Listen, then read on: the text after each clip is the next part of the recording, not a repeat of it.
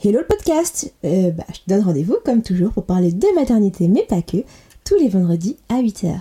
Bref, donc euh, on commence avec la semaine 19, euh, c'est les vacances. Et ce cinquième mois que je te raconte aujourd'hui. On s'est donc décidé à partir un peu dans la région Aquitaine pour souffler un peu, profiter de la mer, vivre de beaux moments en étant enceinte. avant de partir, bien entendu, un petit détour chez la sage-femme s'impose pour avoir l'autorisation de conduire de la région parisienne à la région aquitaine. Le feu vert obtenu, on a donc pris la route avec de super bas de contention, c'était sexy à souhait, mais si pratique, cette sensation de fraîcheur était si incroyable. Bon, à 5 mois, je n'avais pas un ventre très très important, très imposant. Le bébé commençait à se faire sentir, quelques petites bulles dans le ventre, telles des petits pets, c'était incroyable.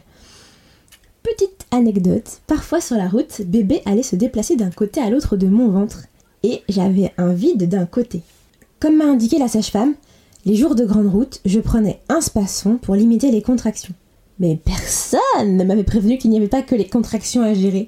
Non, non, non J'allais être face à quelque chose que je n'avais jamais rencontré auparavant. J'avais un dragon au fond de moi, prêt à sortir, qui prendrait le contrôle de mon corps. Et oui, je vous décris les fameux sauts d'humeur. Avec la fatigue du séjour, les problématiques que je supporte habituellement, mais parfois il m'arrivait de lâcher ce dragon. À ces moments-là, je ne contrôlais plus rien. Et à la fin, j'avais même honte de moi. J'en ai même parlé à ma sage-femme à notre retour car je me trouvais très faible euh, au final de ne pas parvenir à gérer cette espèce de bouillon là qui était en moi. Et heureusement que le dragon n'était pas là tous les jours, et parfois aussi ça me rendrait, ça me rendait vachement service. Je peux vous raconter une petite anecdote assez drôle. C'est euh, avec ma mère qui avait un problème avec sa banque, euh, qui ne voulait pas lui redonner des nouveaux codes pour pouvoir aller sur le site internet, pour pouvoir aller checker son compte, etc. Et en fait, le mec l'a mobiné au téléphone en disant Mais non, on peut pas faire ça, on peut pas vous renvoyer vos codes. J'ai appelé, le dragon est sorti, j'ai eu les codes, une minute, top chrono.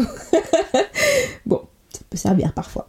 Mais bref, ne vous en voulez pas, ça arrive, ça arrive. Il faut aussi se dire que tant que c'est pas non plus un truc euh, qui va venir déranger l'ensemble de votre vie, on laisse passer.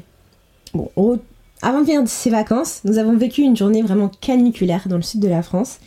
Et après cette journée, j'ai été mais KO. Je n'avais jamais ressenti ça en termes de fatigue. Je vous l'avais dit dans le dernier podcast, moi et la chaleur, ça fait mille. J'ai eu beaucoup beaucoup de chance d'avoir vécu un été pas si chaud que ça. Et je suis la seule à aimer ça, je crois.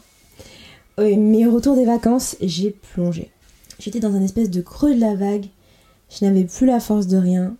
Ces fameux symptômes qui continuaient à me poursuivre, tu sais, ce dont je te parle depuis 3-4 podcasts. J'ai quand même continué à faire ce qu'on attendait de moi, comme par exemple aller faire mon vaccin contre le Covid. C'est quelque chose qui me faisait peur. Pas pour ce qu'il y a dans le vaccin, mais les effets secondaires du vaccin. On dit qu'une femme enceinte qui a de la fièvre, ça peut entraîner des contractions responsable de fausses couches, etc. C'est enfin, l'un des effets possibles du vaccin, donc j'avais quand même très peur. Heureusement, cette première dose a eu lieu, et à part la douleur dans le bras et une grosse fatigue, bon, j'ai rien senti de plus. Je me permets aussi de faire un coucou à ce médecin que j'ai rencontré qui m'a dit de ne pas me plaindre pour la grossesse car les mots que je ressentais étaient physiologiques et que si tout le monde le faisait, hein, c'était rien. Donc, euh, j'arrête de me plaindre. Je commençais à me battre contre lui, à lui amener des arguments, contre ce médecin qui me posait des questions sur mon état de santé, et puis j'ai arrêté. Parce qu'au final, ça sert à rien de discuter avec ce genre de personnes. Qui sont aussi sûrs d'eux concernant la grossesse, alors qu'ils n'y ont jamais vécu et n'en vivront jamais. J'aurais bien aimé le voir la semaine où j'ai été hospitalisée. Ça, c'est au programme du podcast de la semaine prochaine plutôt.